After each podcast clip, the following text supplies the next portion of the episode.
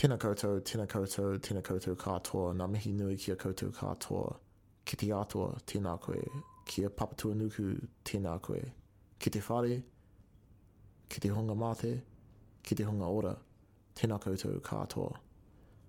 Ko te manu e kai, ana e te miro, nona te nāhiri. Ko te manu e kai, ana e te mātauranga, nona te ao. The bird who feeds on miro has the forest. The bird who feeds on knowledge has the world. And before we get into the episode, we gave you a trigger warning for part one and part two for violence against children. But I just want to reiterate that point. And also in part two, we do mention sexual violence, but none of that is detailed. Fucking Floyd or somebody.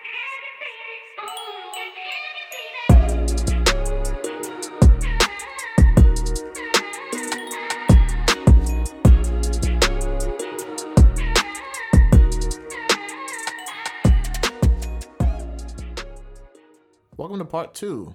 In part one, we focus on the year 2017, which was a pinnacle year. There was a new majority government, uh, which saw Jacinda Ardern and the Labour Party take over, and we saw uh, Ministry for Vulnerable Children actually change to Oranga Tamariki. Um, on the 7th of October 2017, Labour learned that they would rule the coalition government, um, which is a story in, in itself because everybody was waiting for Winston Peters. However, 26th of October, the name changed. So it was a very big move very early. But before we even get into the articles and the comments, we do have to talk about one thing. Tabby, we were both on the internet in 2007. Do you remember Blogger? It's probably No. Tumblr before Tumblr But then also, we were, well, given this is a New Zealand context, neither of us were in New Zealand. in New Zealand at that point. True, true. Well, for those uh, who are aware of Blogger, it was a Google site and it was for blogs. And there was one blog uh, that notoriously um, was New Zealand. And I, if you actually want to go into the facts, it is the only website on Blogger that had to be shut down by Google itself. Damn. Yep. And the blogger was called CYFS Watch.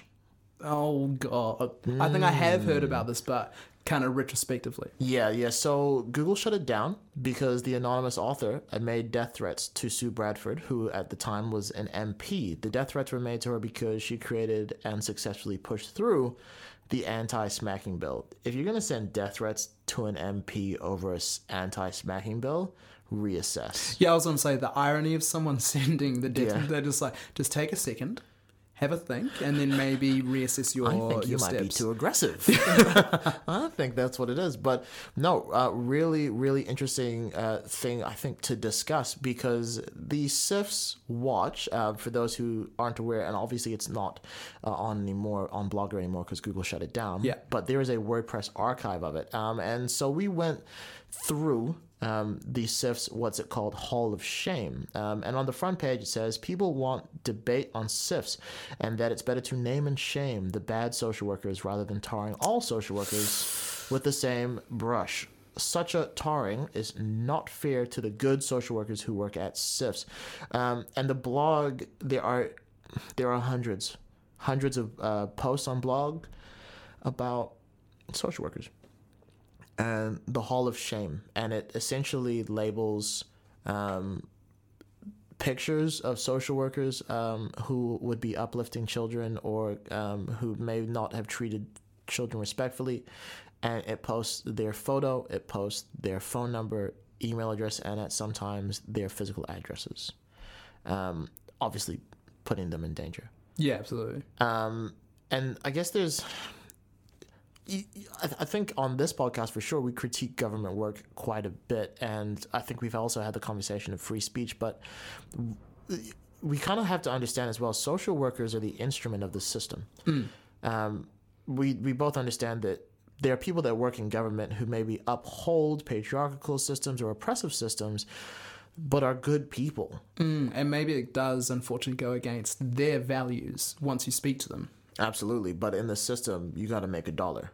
You do, and it's hard to, in some cases, right? It's all contextual, but it's hard to put the blame solely on them, depending on the situation, as I said. Exactly, exactly. And the the interesting part about the blogger part, right, is it's it's going over these individual acts. And I'm not going to get into I'm not going to get into some of the articles which we've read on the CYFS Watch thing. If you want to check that out for yourself, you're more than welcome to uh, scour the dark web.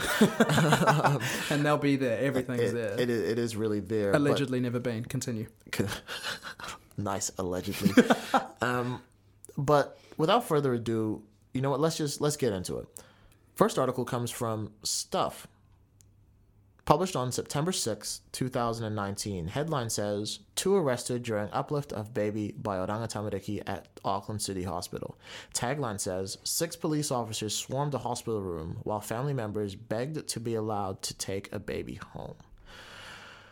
Very emotionally uh, draining headline there. Yeah, and the footage itself, Um, oh it's it's a hard watch. It really is. it, it it's it's terrible. And and what they said six police officers were there in a hospital room Uh, i don't know any other time i've ever seen six police officers there to diffuse a situation if that doesn't, I just can't imagine when you've just given birth, and then you're in a, and then maybe I don't know you wake up from a nap or something, Mm. and then you see six police officers just kind of like storming into your room just around the area. That Yeah. would be, that I'd be petrified. I'd be, I, I would almost bet that there are prisoners who give birth in hospital wards uh, with, less, police officers. Yeah, absolutely. You know, but let's not get into that. Let's instead get into these comments. First comment is from Adam. Adam says, They don't just go around stealing babies. There will be reasons why the kid was removed. Could be drug use, existing child abuse issues, an unsafe household for the kid. There's more to this story than what you are seeing in the video. We've talked about that in part one of we won't know the full story Yeah. from these articles. However, this was a video. This is the uplift video done by uh, Newsroom in 2019. Um, and in the video, you can see police swarming a hospital room at Auckland City Hospital while a group of family members literally beg for them to you know, be allowed to just take their baby home. Yeah, Um, and, and as you said, given the baby was born, what, less than 24 hours ago, that'd be just traumatizing. it's it's it's got to be traumatizing and and the video ends with an auntie being arrested for obstruction um and filming the whole ordeal which I, I just can't imagine how that would impact the psyche and the well-being of just that that whānau. It would just be so detrimental to their just overall well-being. Mm, it's it's not something that i think we can speculate And the thing is, unfortunately, this isn't the only time that OT's uplifting kind of techniques and methods have been horrendous. In June of 2019, Newshub investigated an attempted uplift of a newborn baby from its mother at a maternity ward, so similar to the preceding story. And in this investigation, you're introduced to Jean Te Huia, the CEO of Māori Midwives Aotearoa, who details the previous uplift of a baby. And I'll just quote what Jane says. When she tells the story of the first baby and how they stole it from her, it's unbelievable. She had a difficult labour, needed an emergency caesarean section. Her partner was with her the entire time. He went home in the morning to have a shower, and while she was alone in the room, someone came into the room and said to her, We need to check on your baby, and pushed the baby out of the room in this hospital. An hour later, the mother woke up and asked, Where is my baby? What has happened to my baby? The mother was then informed that the baby had been uplifted by Oranga Tamariki. And it is really hard to read that because while we obviously listen. joke around a lot, these are actual people with actual lives and emotions. And I cannot, I don't think I'll ever be able to imagine Mm. what that'd be like. no yeah we, we, we sit here and, and, and we record this podcast and we read out that anecdote and even me sitting here listening to that that's just traumatic just thinking, putting trust in the institution, just thinking, okay, I may have just woken up from a nap. You said we just need to check on your baby. Mm-hmm. Of course, I imagine doctors and nurses need to check on a newborn baby a lot. And then to Mm-hmm. Wake up an hour later and be told that your baby had just been uplifted. yeah even even before that to go to sleep with that trust Yeah. and wake up knowing that that has been betrayed by the state yeah yeah The you- people that you're apparently meant to trust. you can you can you can totally understand after reading things like these why people then go about their lives not trusting the state. Hundred percent, and that's not even going into. It's we have no idea what the circumstances were that led to Oranga Tamariki having the view that they needed to uplift this baby. This is just solely about the method of doing it. Oh, uh, because yeah, to I me, was about to say. that's trash. Ultimately, that is just there is no circumstance whatsoever where that is okay, where you just say, we're just going to check on the baby, and then you take it. nah. Let me know. Let me know why. At least, at the very I least. can't. I can't. That's that's that's absolutely horrible. Yeah. Next comment comes from Lily. Lily says, This is very sad to see, but in saying you must have been doing something seriously wrong for them to uplift your child like this. What do you reckon? What do you reckon Lily would define as seriously wrong? Because an uplift like this with six police officers in a hospital room where a miracle is about to happen, you must have been doing something wrong for them to do it like this. Let me know what that wrong is. And I just love how the first reaction is to just blame the family, Mm-hmm. like off top, just the first reaction.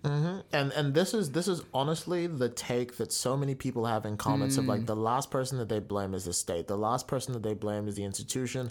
The last person that they will critique is the government because this shows the privilege that this person lives through of the state has never done me wrong, so I don't understand in what world it would do you wrong. it truly shows the dissonance between people who are privileged and have had pretty calm lives where they haven't had much interaction with the state and everything's gone well for them as you said and people who for whatever reason interact with the state a lot and things haven't gone their way Yeah. it's just the it just shows Yeah, and and and in the true unpack way, in the true education way, Lily, listen to stories, read other anecdotes, and understand what situations people may have been put in to be in this situation itself, um, and then and then come back and and read your comment. and understand the historical context of this country that has led to all these things which we'll touch on later on in the episode Yeah, maybe we should just link Lily the episode. Yeah, actually, that's yeah. Lily, just listen to the episode. Yeah, like, if anybody fair. knows a Lily, just like tell them. Like, Yeah. you, it doesn't even need to be this Lily. If you just know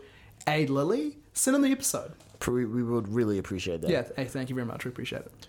Next comment comes from Sarah. Sarah says, Children wouldn't need to be under a court order for an uplift if they weren't in harm's way in the first place.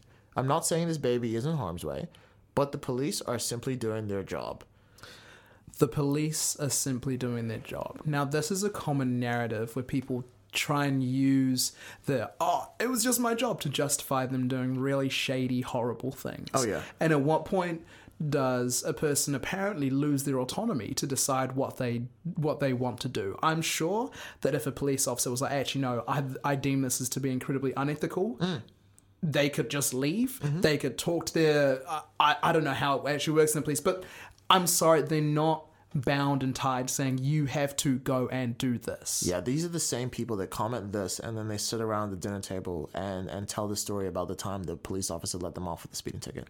Or the, or, the, or the time that the police officer like, hey, listen, you ran that red light, but look, I'm let, I'm having a good day. I'm gonna let you go, whatever. Yeah. And they they brag about those situations. Hmm. Then it's like if the policeman was doing their job, they would have booked you Absolutely. for real. Uh, But but but now in this in this context, oh, the police is simply doing their job. Let's not.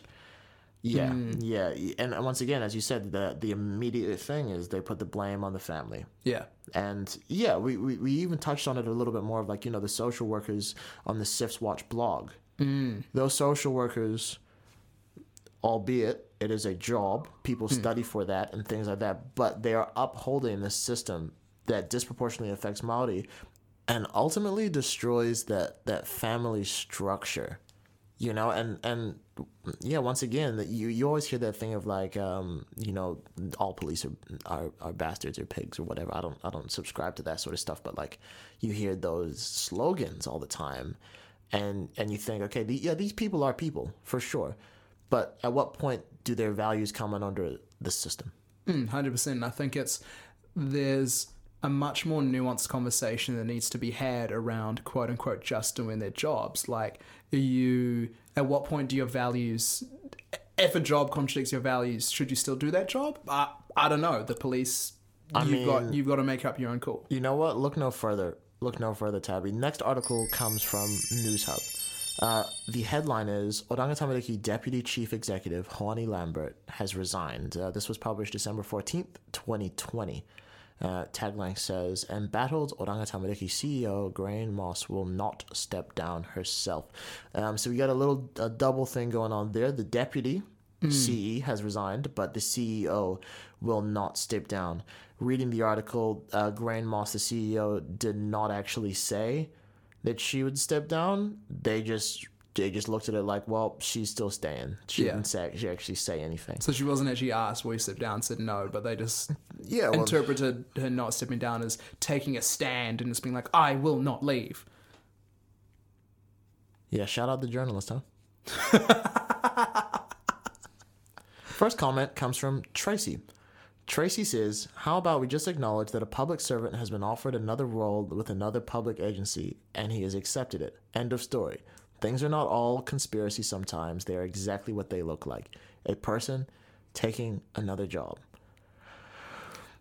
Uh, I don't know about that one. First of all, I did say Tracey, and the first this is the first time we're gonna mention someone's last name because this is Tracey Martin, the minister herself of commenting on Newshub's Facebook, like, "Yo, what y'all talking about? what y'all talking about?" Yeah. This was the minister at the time. That I wonder if that's a first. It can't. It's not going to be a first. It it's can't be a absolutely first. not. It- gonna, it- it's a first for unpack. Yeah. But I mean, look, if there was a God forbid a Newshub article about unpack, and they started, and in the article they talk spicy about us, are we? Newshub, if you do, you already you already know what it is. You're gonna get that smoke, You but no, We're already gonna comment. You're gonna get like a whole season's worth. oh, we ain't gonna comment. Just check your office the next morning. oh, it's gone. Oh, oh Nah. oh, that's mad. Okay, Tracey's Tracey's point is basically, look, there's there's nothing wrong with the the system. Tracey's Tracey's pretty much is like, look, it's just another civil servant taking another job. Yeah. Um, Nothing to see here. Keep it moving. in in that uh, in that sector as well, people often switch ministries or switch departments um, quite simply because once you work for government, you can just of course. hop onto another ministry and things like that. Um, but Tracey kind of blind to think that, oh, look, here's just another job. I'm just gonna leave this one and go, and there's nothing happened. I'm, Yeah. I think, I think Hoani was probably a little bit uh, disappointed in the job that he was in, and just decided to move. Yeah, I mean, look, there's there's always context that, of course, we don't have a view of, and I mean, we could take Tracey's point of view, but given the fact that Tracey feels feels a type of way enough to comment, it's like, what you hiding? What are you thinking, Yeah. Tracey? Also, there was one reply um, on on the Tracey's comment, and it was from William. And William said, "Would love to see you in some role at Oranga Tamariki. I may not be a New Zealand First supporter, but do admire your past work." William, she is. that's all. yeah, yeah, that's uh, that's hilarious. Next comment comes from Edward. Edward says, It's not the people at OT beating the kids to an inch of their lives. Time to discuss the real issues. All right, we go. Yeah, take your time, bro. I'm gonna take my shoes off. Alright, so before we even get into this comment, because we both know we about to get into some stuff in this comment Absolutely. for real. But in this, the replies were so wild. So, first of all, everybody was talking about the whole abuse in the in the foster care system, um, but then everybody sent an at uh, to this lady named Rose. And if you don't know what an at is, it's just the at symbol on Facebook, and you can tag somebody and reply to them specifically. Um, and it gives that person a notification that you've responded to something that they've said. And uh, whatever Rose said, uh, all of the comments were like, wow, racist much? Um, the post archive says 27 replies, and once you actually click it, it's 13. So uh, whatever Rose did say, uh, she went off, and it was racist um, to the consensus. And look, Tabby, I know. Look, I know I'm not supposed to do this, Oh, but look, you okay, look on Rose's Facebook, yo, she posts 11 times a day for real. She's a she's a hairdresser. Um, she formerly lived in Australia. I'm not gonna tell y'all where she lives. All I all I know about Rose at this point is she loves cats. She's in a lost and found pets group Oh, Like, you went deep, bro. all over Australia. Are you good? I'm I'm good, bro. But like every single post on her page is about um, dogs and cats, and uh, her dog actually passed away Damn. on the same day she posted about the disappearance of it. And there's like a bunch of like grief memes about the the dog. Look, okay, look. You, let's let's get into the comment. Are I'm you sorry. good? I'm look, bro. I love this. Because okay, Rose is clearly racist, but also she hella passionate about dogs and cats. And you know, we're saying people having passions. Yeah, for sure. If you racist, All right, look, look, look. I'm, I'm gonna stop you. So, aside from Kai's critical analysis of Rose's page, Edward's statement in the original comment is unfortunately incorrect.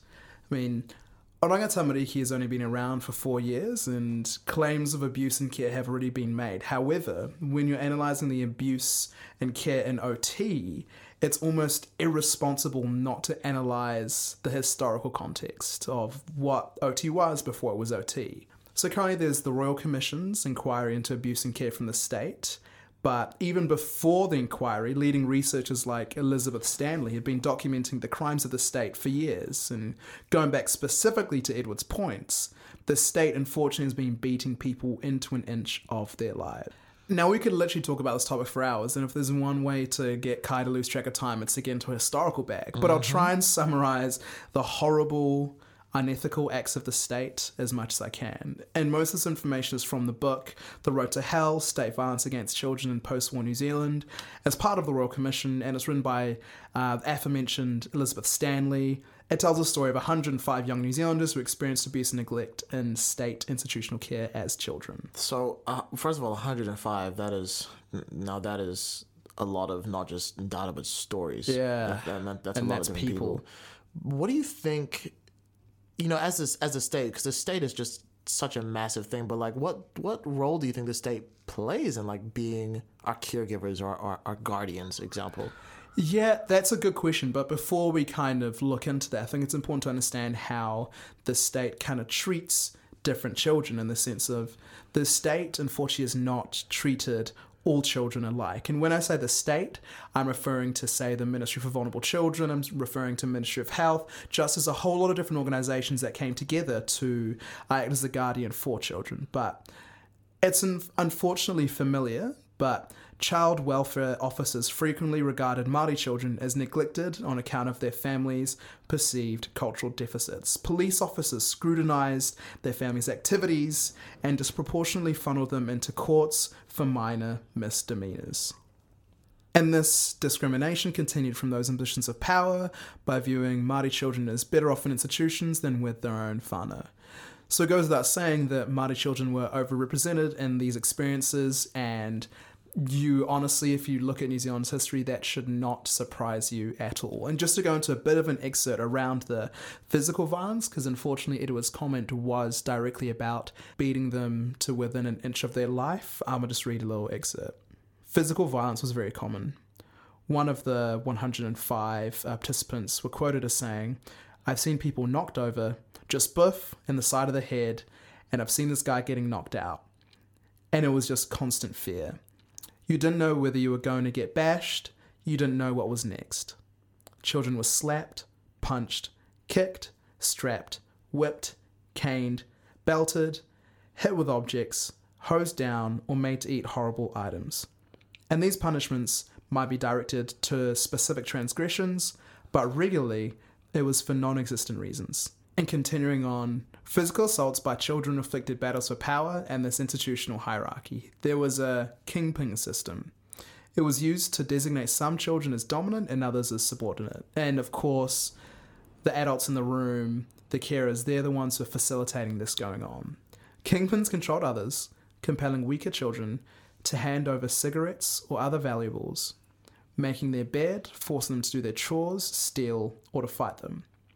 Most children felt compelled to work their way through the hierarchy, meaning the victims became bullies and abusers. So first, first of all, they're very, very jarring stanzas there, and I know those are anecdotes, stories that you know people have actually been through. Um, we, we started off this this part two, um, just talking about the the anti-smacking bill, and it's it's hard not to draw a parallel to okay, the anti-smacking bill was pretty much made to you know address the domestic uh, abuse stats, uh, especially child abuse stats in New Zealand, um, and you know things that pe- people would call putting your children in line, leading to further abuse, and so it's quite jarring to hear that this is state care and it's it's gone beyond smacking. It's it's it's it's all the way to abuse. And then, you know, the, the whole the whole kingpin system is it's it's it's so bad. But we did start off this episode, you know, talking about that hierarchy, talking about the hierarchy of those kids from state care, Yeah. and how families do see them. Yeah, it's for me the just the horrible part was around the hierarchy and how those who have the positions of power are the ones who are facilitating this. And there's this last excerpt that I'll say. It was all about fighting your way up and finding your place in the pecking order. And those informal structures were manipulated by the staff as means of control. The kingpin had certain amount of mana with the staff and would receive privileges on the basis that he was imposing control. I can look back at that now and see that with some clarity. And I want to stress to you that those excerpts, those are just related to the physical abuse. I'm not going to discuss the sedatives that were given to these children, the sexual violence, the isolation, the emotional neglect, control over bodies, educational neglect, and the unnecessary transfer to mental health institutions for occlusion or control through electric shocks and moving children to adult prisons. It's just horrible. Yeah. And we can't dissect everything. I would just really, really stress that if you're wanting to learn more about these tragic events in New Zealand's history, please look into the Royal Commission's inquiry into abuse and care. And Elizabeth Stanley has written in depth about this, and more people need to know about this. More people should talk about this and be shocked about this because it is a dark stain on our country's history. The last article comes from Newshub, published on January 22nd, 2021. Headline is Oranga Tamariki Chief Executive Gráinne Moss steps down. Tagline is The government agency has just announced the news. More to come. In our last article, we talked about Hoani Lambert, the deputy, stepping down, and the tagline being Gráinne Moss will not step down herself. One month and uh, eight days later, Gráinne Moss decided to step down. And remember how the minister Tracey Martin was like, "This ain't a conspiracy, yo. Just Getting this, a new job. just a, getting ain't nothing Hey, going on." Climbing the climbing the corporate ladder, if you will. Well, Tracey, I will disagree with you here because it definitely looks like something going on. Yeah. and uh, I I think that we can speculate that maybe maybe it was media push, maybe it was the investigation, uh, or maybe it is actually the creeks showing in the system. But if your deputy chief, chief executive and your chief executive step down within a month of each other, something's gone wrong. something wrong. You all should probably take a look at the system. Yeah, look at the internal things. First comment comes from Jack. Jack says, All these Pākehā with zero understanding of Te Ao Maori, praising B that the police must be justified in doing this is so gross. Let's keep up the colonial legacy of stealing children from Maori instead of allowing whānau solutions. Confounds my mind everyone is willing to accept this means to an end, but not prepared to talk about or invest the welfare into supporting young mothers. The psychological impact is extremely detrimental, removing a newborn baby from its mother in this situation. We must strive to do better and not accept this is an acceptable solution. That is the that is the most well earned applause That was so succinct as I well think that we could ever give out. that we may ever give out. I think Jack has probably won an award already. Yeah. He's, he's a front runner already. yeah, in we're the, gonna have the award ceremony. in the Jack, season, uh, I don't He's in know. the season three awards. We might need to name an award after Jack. Yeah, I don't for, know. for real. Um, you okay? To break that down in, in three. First of all, facts. Yeah. You- you- there's it, we've we've already shown you that there are so many um, uh, people from different backgrounds in New Zealand, but majority Pākehā that have zero understanding of that Te Ao Maori thing. Absolutely. And people who are trusting the state, trusting the institutions, trusting the police, and are just kind of like, "Low, let them do their job" type thing. Just is a clear, blind, tone deaf way of not understanding that the whānau aura in like tikanga Māori is so so precious. Yeah. Like whānau is so so important to Māori communities. The second part that we kind of got to go through as well is investing the welfare into young mothers, into supporting young mothers, um, and understanding that ex- removing a baby from a mother who has also just given birth to that child is detrimental for both in that situation. Absolutely. And you know, I, I I can speak from my personal experience as well that like coming from Kaitaia and being in a small community where whānau is probably the biggest virtue that we that we have. You have you know three or four generations of people living in the same home. Um, you know, in comparison to the Pākehā culture of you know the uh, atomic two parents and the two kids in the abode, and the the kid will move out by eighteen and things like that. And obviously, there's nothing wrong with that family structure, but they both need to acknowledge that they are different. Mm, and they value different things, which is totally fine. That's totally fine, but it's not fine when the state is primarily pushing that Pākehā culture, 100%. family sort of situation and structure. So, to Jack. And to your point about the in a small community, if a baby, if there's an up, uplift that takes place, it's not only the direct family members, it's the entire community because they'll all know and hear about it. Everybody will know that they're expecting a new baby to join this family. And when that doesn't take place, I can't imagine the intergenerational impacts on the parents, on the grandparents, on the siblings, on the cousins, on the entire community. I I gotta I gotta put out on a limb right now as well, and I gotta also say you gotta you also wonder what if I have a lot of friends who have been whāngai'd um, into different families, and I also have friends who have been through state care because their family structure was destroyed by the state. And I'm not going to go into details because I respect those people and their stories, but you also wonder what happens to the children I never met. What happens to the children that were born into my community that were uplifted and, and moved on? Yeah. you know and that's something that i guess we'll always wonder and i'm not going to get caught up on the what if but that's a that's a that's a realistic thing you know next comment comes from amanda amanda says this isn't just happening to maori and pacific island families Oh my god, bro. Mm-hmm. Are we doing this? Who put this comment in the in the script? oh my god Kia ora, amanda you are absolutely right it isn't just happening to maori and pacific whānau um, and oranga tamariki is hurting a lot of people so I don't understand why you're not mad at this. I really don't. It's it's happening to Māori and Pacific a lot more, um, and the children are definitely unlikely to be placed um, with whānau that know and understand Tikanga Māori or Pacifica culture. Yeah. Um, but the the real reason this comment annoys me is that this isn't just happening to and Pacific. It's like, yeah, you're right, and why aren't you mad about this? It's still terrible. it's still horrible, Like- regardless. And I think, to your point, looking at varying statistics from different sources, 60 to 70% of the babies that are uplifted are from Māori or Pacifica families. Exactly. And when you're looking at that in the context of the proportion of people in the country, they are way, way overrepresented in that statistic. Absolutely, absolutely, and and as we've said before, that's just detrimental to everybody's well-being Yeah. I mean, involved. I mean, just talking about, as you said, you don't want to go into the what ifs, but for that baby that is uplifted and, say, put into a family not of their um, ethnicity, we can talk about our own experiences growing up in New Zealand and the, and the cultural displacement that we feel.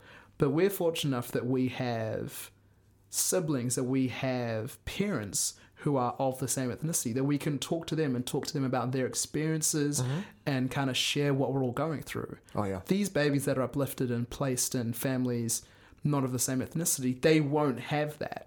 yeah, yeah, and and you know you probably do have those cases that are, are very niche or very minimal where they do find their own culture or they do find their own community in that space that they are, but obviously looking at these statistics of state care and and, and honestly the, the detrimental stories of those 105 young New Zealanders who who experienced all those terrible terrible things in state care, you also got to wonder well, what if we never found our own communities?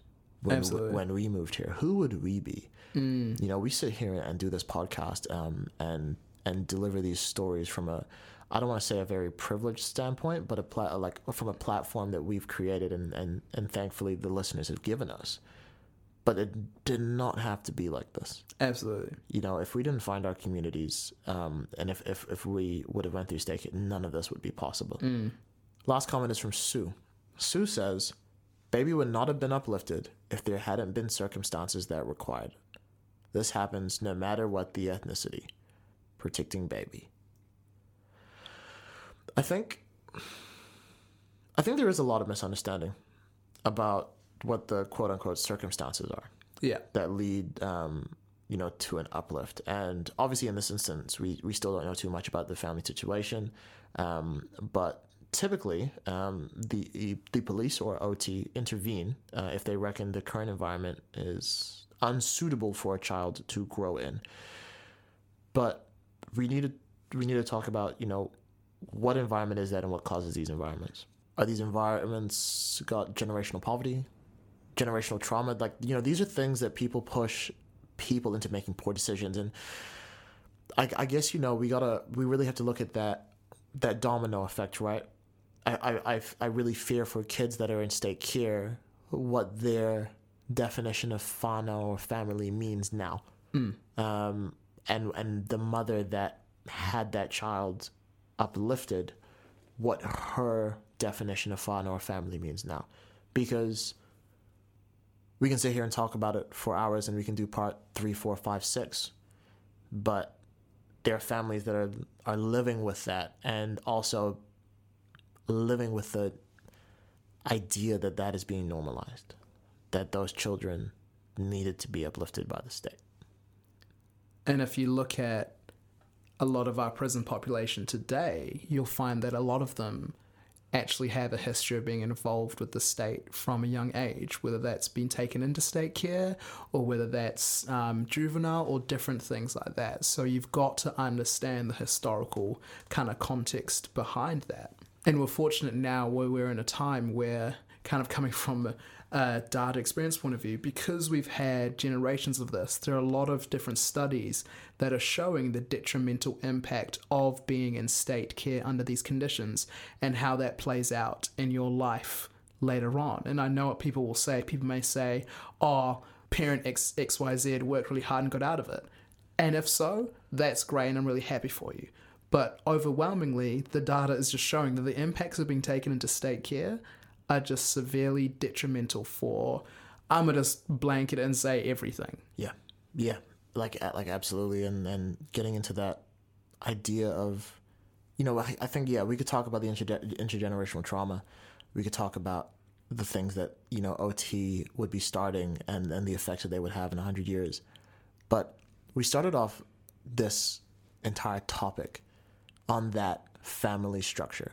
We started off with the idea of both of us sit here without any kids. We have our families of our own. But what we don't understand is that our family values that we have, we kind of take for granted. Yeah. And I know that people sitting here listening to us as- well right now, you're probably understanding the same thing as you as you listen to this. And the simple things of like sitting down at a dinner table, playing with your kid at the playground, all of that builds this trust in you, the parent, to take care of your child. And these are things that the state cannot assume. These are things that the state cannot see. All they do is they look on the paper and see is this a suitable environment on behalf of the state to raise a kid? And if the state can't raise the child, who can?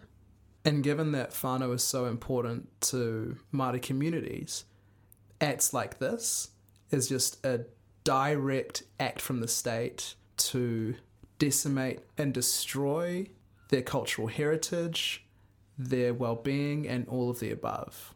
And while this has all been doom and gloom, it begs the question where are we now? Where are we today? What is happening now?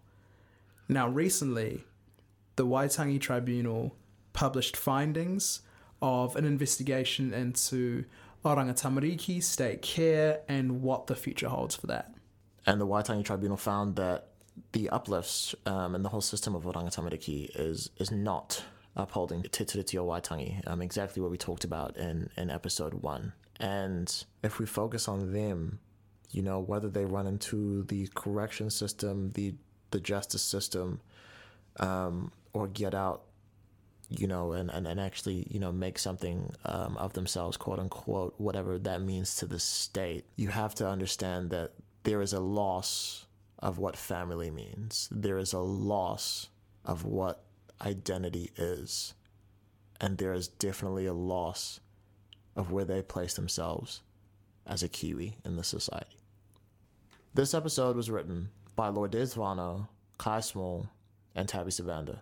We hope you enjoyed the episode, and if you did, you can celebrate by heading to our brand new, shiny new, sparkly new, did I say it's new, website that is the physical prints of the artwork you see on your listening platform today.